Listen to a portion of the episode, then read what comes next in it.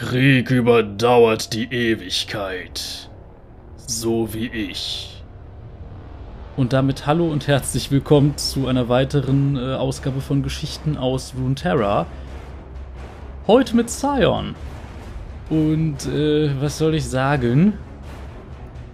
Äh, das ist diesmal eine Wahl, die mich ein bisschen überrascht, weil Scion ist doch relativ äh, simpel.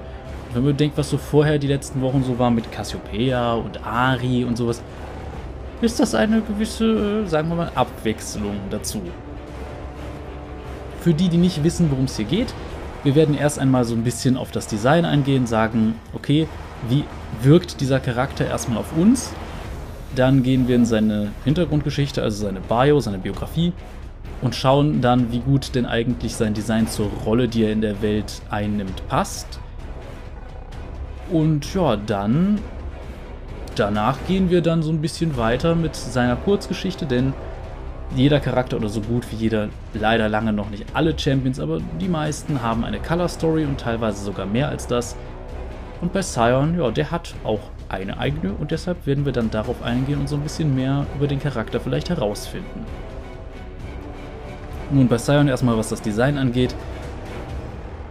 Man sieht erstmal, dass der Name einen nicht unbedingt, äh, beziehungsweise der Titel einen nicht unbedingt verarscht, nämlich der untote Moloch. Denn wenn wir uns den so ansehen, erstmal auch bei der Perspektive, aus der wir ihn so in dem typischen Screen betrachten, der Kerl scheint ziemlich groß zu sein, ziemlich bullig. Und auch wenn der im Wesentlichen einen fast freien Oberkörper hat, wirkt der nicht unbedingt fragil oder verletzlich. Wobei ich mich frage, wozu dann dieses eine Metallschulterstück noch dienen soll. Naja, ansonsten sehen wir, der Kerl hält halt in einer Hand eine massive Axt, bei der jeder, der ein bisschen von Physik Ahnung hat, sich denken würde, sehr unpraktische Waffe, aber passt schon. Wir sehen, die Haut ist grau, rot leuchtende Augen und dieses seltsame Loch im Bauch, aus dem ja, roter Dunst steigt. Schwierig zu sagen. Auf jeden Fall, Sion sieht nicht aus wie jemand, der lebt bei seiner Hautfarbe. Und ja, der Name Untoter Moloch passt da schon sehr gut. Ansonsten, ja gut, die Farben, die dominieren, sind halt rot und grau, was sehr gut zu einer ganz bestimmten Region passt, nämlich Noxus. Und ansonsten gibt es ein kleines Detail, das vielen Leuten auffällt, äh, nicht auffällt, meine ich. Erstmal das, was sehr auffällig ist, ist halt der Unterkiefer, beziehungsweise das, was er da dran trägt. Und das sind seltsame, zackige Teile an einem Metallding. Das äh, ist tatsächlich, wenn ich mich recht erinnere, eine Krone ursprünglich. Was es damit auf sich hat, das werden wir noch lernen. Hoffe ich. Und ansonsten, das, was wenigen auffällt, ist das, was erstmal wirkt wie so ein asiatischer Kriegerzopf. Aber nein, ihm steckt ein Messer im Schädel, an dessen Griff halt ein rotes Band befestigt ist. Entsprechend, äh, ja, da hat er sich wohl etwas zugezogen, wahrscheinlich irgendwo in Ionia, so wie die Waffe aussieht, aber interessant. Und ja, ich würde sagen, schauen wir erstmal, wie dieses Design denn zum Charakter passt. Gehen wir in seine Hintergrundgeschichte.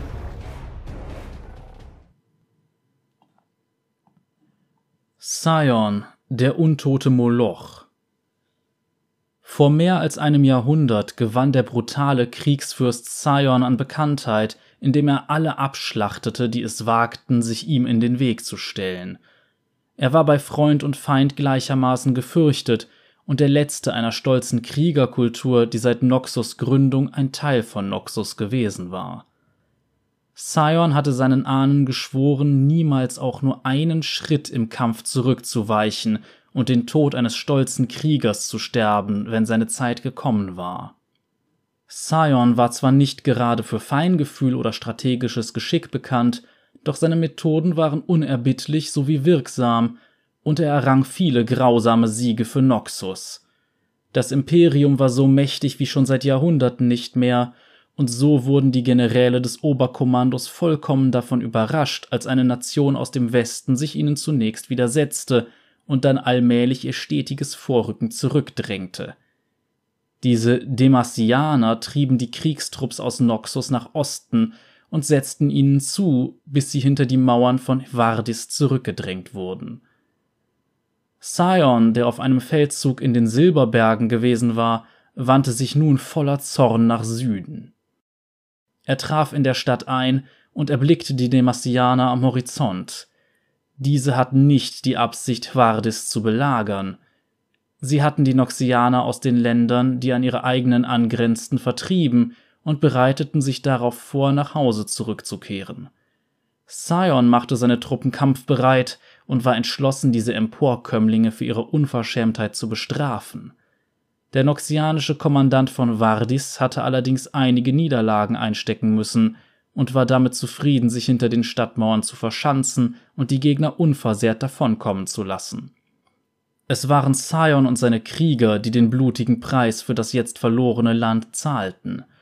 Empört warf er den Kommandanten von der Stadtmauer und befahl den Angriff. Sion mähte sich durch die demassianischen Linien und suchte ihren Anführer, König Jarvan I. Doch während seine Kriegstruppen todesverachtend mit ihm voranstürmten, waren diejenigen, die sich in Vardis versteckt gehalten hatten, schwach. Ihr Mut verließ sie, und sie zogen sich wieder in die Stadt zurück. Sion und seine wenigen Vertrauten blieben umzingelt zurück. Einer nach dem anderen fiel, doch Sion stürmte weiter voran. Allein durchbohrt von einem Dutzend Schwerter und unzähligen Armbrustbolzen erreichte er schließlich Jarvan. Der Kampf war brutal, und schließlich war es der Demassianer, dem der Todesstoß zufiel. Sion ließ seine Axt fallen und riss dem König mit einem letzten Aufwallen von Kraft mit einer Hand die Krone vom Kopf, während er mit der anderen dessen Kehle umklammerte. Jarvans Wachen stachen wieder und wieder auf Sion ein, doch er lockerte seinen Griff nicht. Erst als der feindliche König sein Leben ausgehaucht hatte, ließ Sion zu, dass der Tod ihn holte. Als sein Körper geborgen wurde, umklammerte er immer noch die Krone des demassianischen Königs. Voller Ehre wurde sein Körper zurück in die unsterbliche Bastion getragen. Noxus bedauerte Sions Tod, und sein Leichnam wurde in einem hoch aufragenden Monument bestattet, das errichtet worden war, um ihn bis in alle Ewigkeit zu ehren.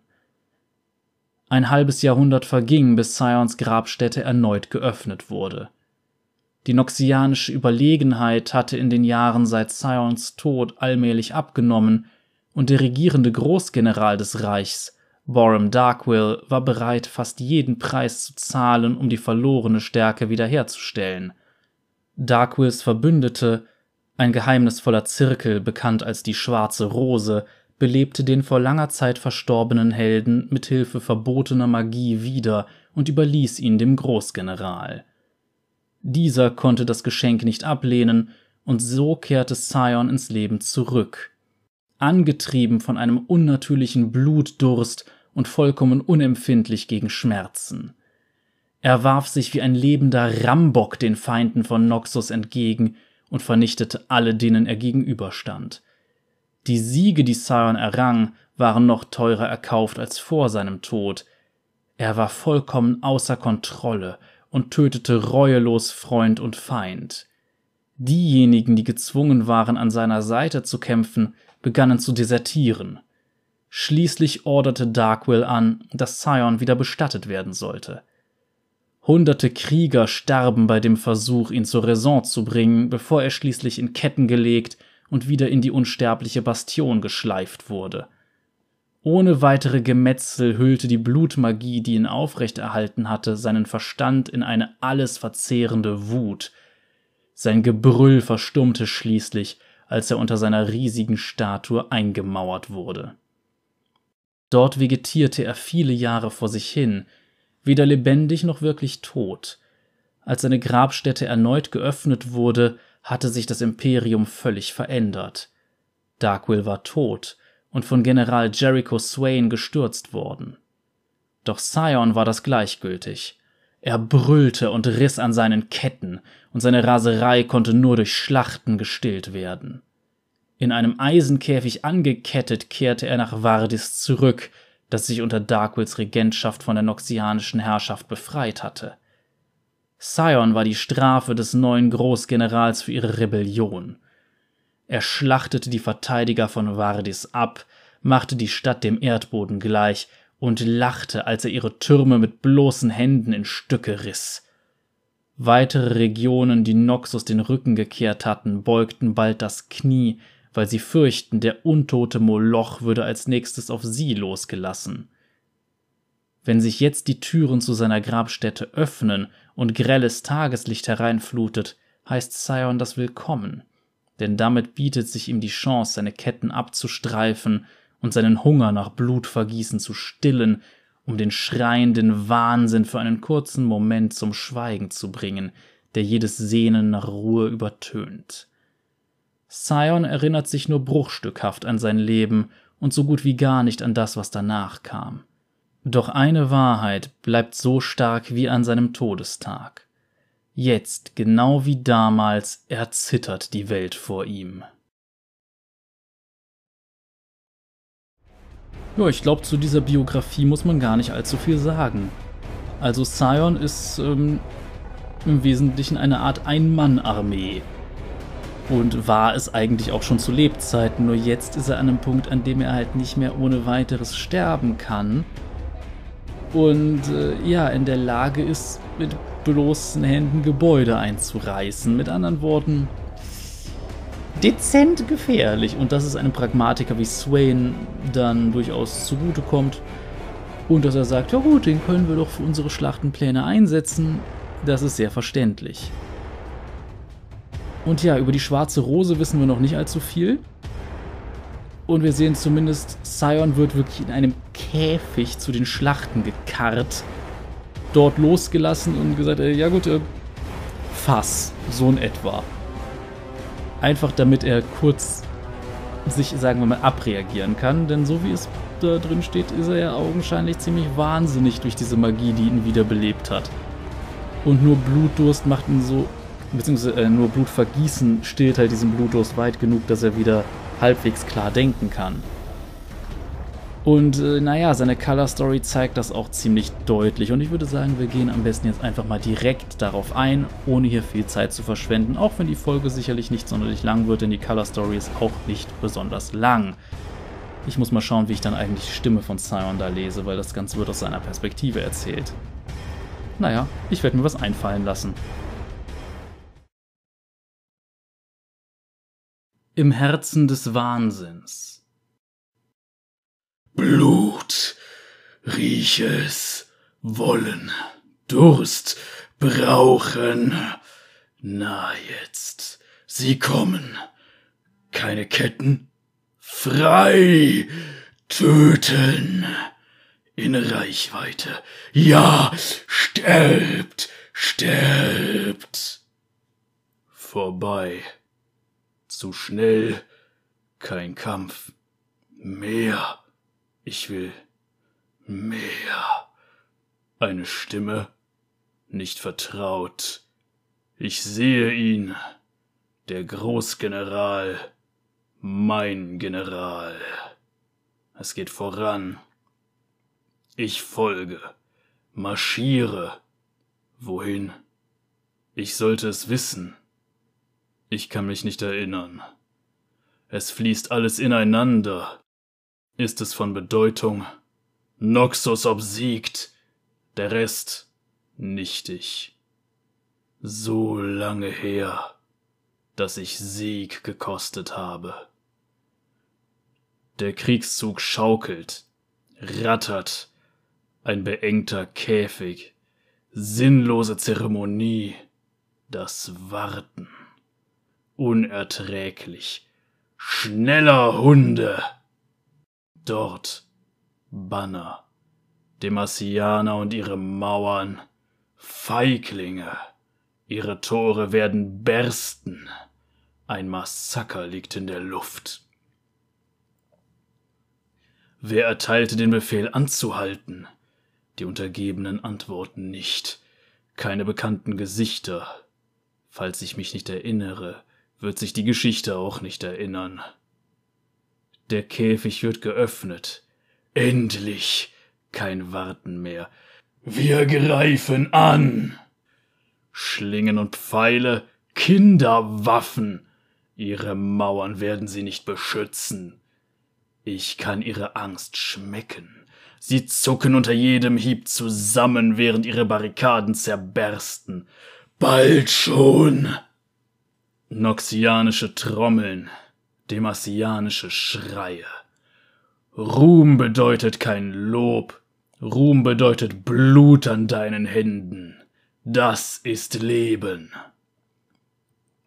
Tausend zermalmte Leichen liegen mir zu Füßen, demasianische Häuser brennen überall um mich herum.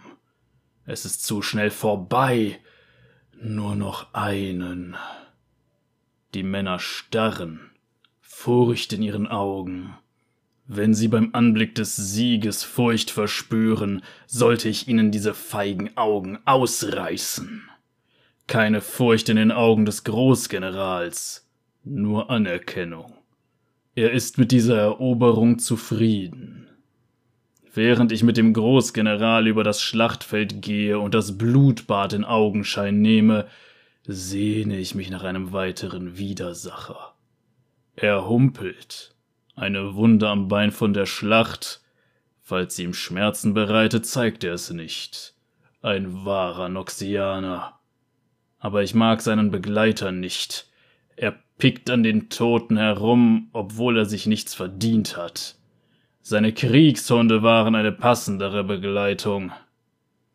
Demacia wird schon bald in unsere Hände fallen. Ich kann es fühlen. Ich bin bereit zu marschieren. Der Großgeneral besteht darauf, dass ich raste. Wie kann ich mich ausruhen, wenn meine Feinde noch immer leben? Warum laufen wir herum? Das Warten nagt an mir. Ich bin mir selbst überlassen. Der Vogel schaut zu. Er macht mich nervös. Würde er jemand anderem gehören, würde ich ihn zerquetschen. Die Müdigkeit setzt ein. Ich habe mich nie so müde gefühlt. Borum, seid ihr's? Was flüstert ihr da? Wo bin ich? Gefangen? Weggesperrt wie ein Hund? Wie? Es gab eine Schlacht, wir rissen die Festung nieder, danach nur Stille. Wurden wir überfallen? Ich kann mich nicht erinnern. Ich wurde verwundet. Ich kann die zerfetzte Scharte spüren. Doch keinen Schmerz. Sie hielten mich für tot. Nun bin ich ihre Trophäe. Das Schicksal lacht mich aus. Ich will nicht eingesperrt sein. Sie werden bedauern, dass sie mich verschont haben. Demasianische Würmer, sie plappern Nettigkeiten, doch sie sind alle skrupellos. Dieser Ort ist eine nasskalte Grube. Sie bringen mir kein Essen. Es gibt keine Folter. Sie stellen mich nicht zur Schau. Ich wurde zum Verrotten zurückgelassen. Ich erinnere mich an meinen größten Triumph. Ich hielt einen König an seinem Genick und fühlte den letzten Schlag seines Herzens durch meinen festen Griff. Ich erinnere mich nicht daran, wie ich ihn losließ. Ist dies deine Vergeltung, Jarvan? Ich höre den Triumphmarsch, Stiefel auf Stein, undeutlich durch die Mauern des Verlieses, das Donnern noxianischer Trommeln. Ich werde frei sein, Demasianisches Blut wird durch die Straßen fließen. Niemand kam. Ich hörte keinen Kampf, keinen Rückzug. Habe ich es mir eingebildet? Dieser Stumpf schmerzt gar nicht. Ich habe den eisernen Stiefel gar nicht richtig bemerkt. Er ist von Rost zerfressen. Wann habe ich mein Bein verloren? Ich rieche das Blut noch immer eine Schlacht. Sie gibt mir Trost. Der Hunger nagt an mir. Ich habe nicht geschlafen. Die Zeit kriecht dahin. So müde. Wie lange? So dunkel. Diese Grube. Ich erinnere mich. Großgeneral. Sein Flüstern. Was war es? Nicht wer ich glaube. Vergehen darf nicht vergessen. Nachricht, Schnitt, erinnern. Scion, nehmt euch vor Raben in Acht. Befreit mich, Blut.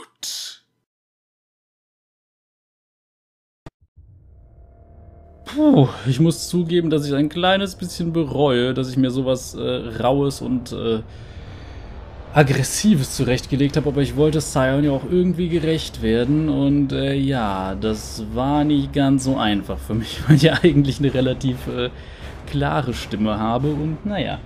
Aber wir sehen sehr deutlich dargestellt, Sion ist ein absolut Wahnsinniger und ähm,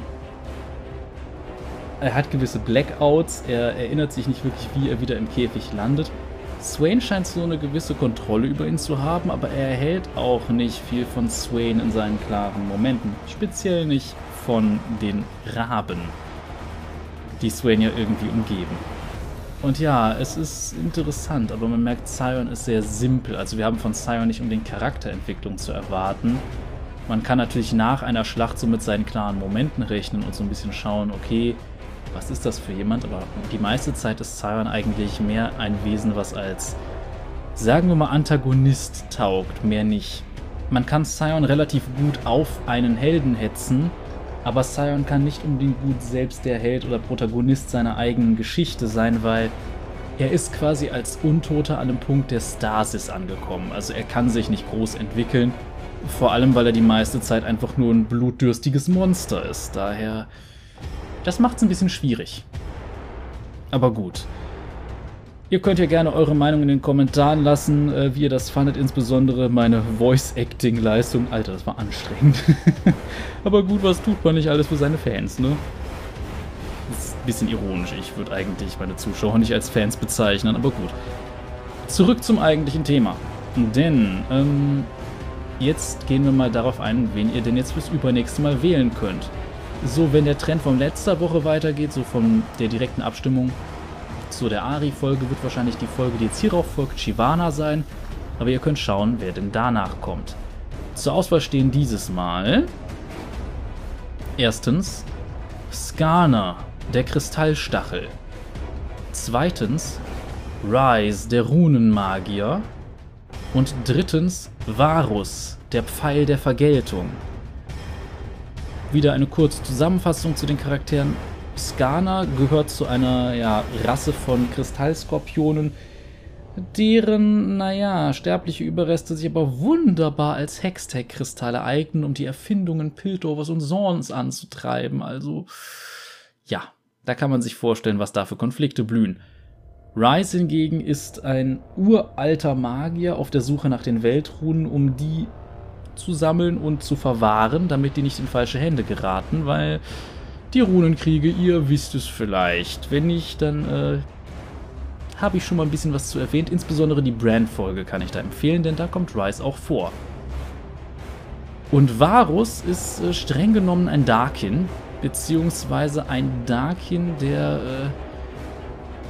äh, in Form eines Bogens existiert und äh, streng genommen ein schwules Liebespaar verschmolzen hat zu einem Wesen und da als eine Art drittes Bewusstsein drin steckt.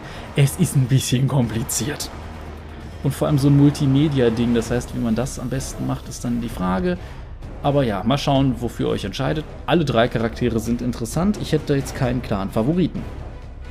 Ansonsten kommen wir jetzt nun zum üblichen YouTube-Kladderadatsch. Das heißt, wenn ihr mich unterstützen wollt, ist das mit einem Däumchen natürlich wunderbar möglich. Abo, Glocke, ihr wisst, wenn YouTube sagt, die Zahlen gehen hoch, dann ist das gut und das zeigen wir mehr Leuten, damit die Zahlen noch höher gehen. Das verstehe wer will, aber ja, angeblich sollen diese Knöpfe hier alle was machen. Und das könnt ihr dann natürlich auch äh, gerne überprüfen, aktiv, praktisch. Ich bin da sehr ähm, geneigt. Sollte jemand meinen, hör mal, ich möchte dich gerne auch etwas direkter unterstützen, dann gibt es in der Videobeschreibung zwei Links, nämlich direkt ganz oben für Kofi und für Bandcamp. Denn auf Bandcamp kann man sich ein Hörbuch, das ich mal eingelesen habe, bevor ich jetzt inzwischen sage, oh Mann, da hätte ich einige Stellen mal viel, viel besser lesen können. Aber so ist es ja. Ähm, naja, da kann man sich das kaufen. Für einen Mindestbetrag von 2,50 Euro, aber eigentlich ein Pay-What-You-Want-System. Es hat bisher tatsächlich nicht eine Person, die es gekauft hat, den Mindestbetrag bezahlt. Gut, es gab auch Leute, die es für 3 Euro gekauft haben, statt für 2,50. Also, ja, viel habe ich damit nicht verdient, aber das ist auch gar nicht der Sinn der Sache. Ansonsten, Kofi ist einfach nur ein Tippjar, da kann man sagen, hey, du hast jetzt hier dir eben die Seele aus dem Leid gebrummt, keine Ahnung, äh, hier, nimm mal einen Euro dafür, äh, für einen Arzttermin, keine Ahnung. Äh, ja, ich sollte das definitiv nicht zu oft und zu lange machen, das wäre echt nicht gut für die Stimme. Aber gut, das wär's dann für heute, würde ich mal sagen. Und äh, ansonsten möchte ich noch kurz anmerken, wenn ihr jetzt vielleicht denkt, so, hör mal, Geld etc., ja, ganz im Ernst, ich kann verstehen, wenn ihr das Geld besser brauchen könnt als ich. Also ich bin nicht unbedingt in Geldsorgen, aber trotzdem, falls es irgendwelche Content Creator gibt, nicht mal zwingend mich, die ihr unterstützen könnt, ihr habt so einen Euro im Monat übrig, dann überlegt vielleicht, ob ihr das bei denen in Patreon anlegt oder sonst was. Das macht mehr aus, als ihr denkt. Also so ein Euro im Monat kann so viel sein wie 1000 Views auf einem Video, teilweise mehrere. Entsprechend, es ist doch mehr, als man denkt. Aber gut, jetzt endgültig. Wir machen jetzt hier Schluss. Ich hoffe, ihr hattet Spaß. Und äh, ja, wir sehen uns dann bei der nächsten Folge wieder. Ich weiß, diese hier war ein kleines bisschen kurz, aber sowas kommt halt bei manchen Charakteren vor, die nicht allzu viel Lore-Hintergrund haben. Bis zum nächsten Mal. Cheerio!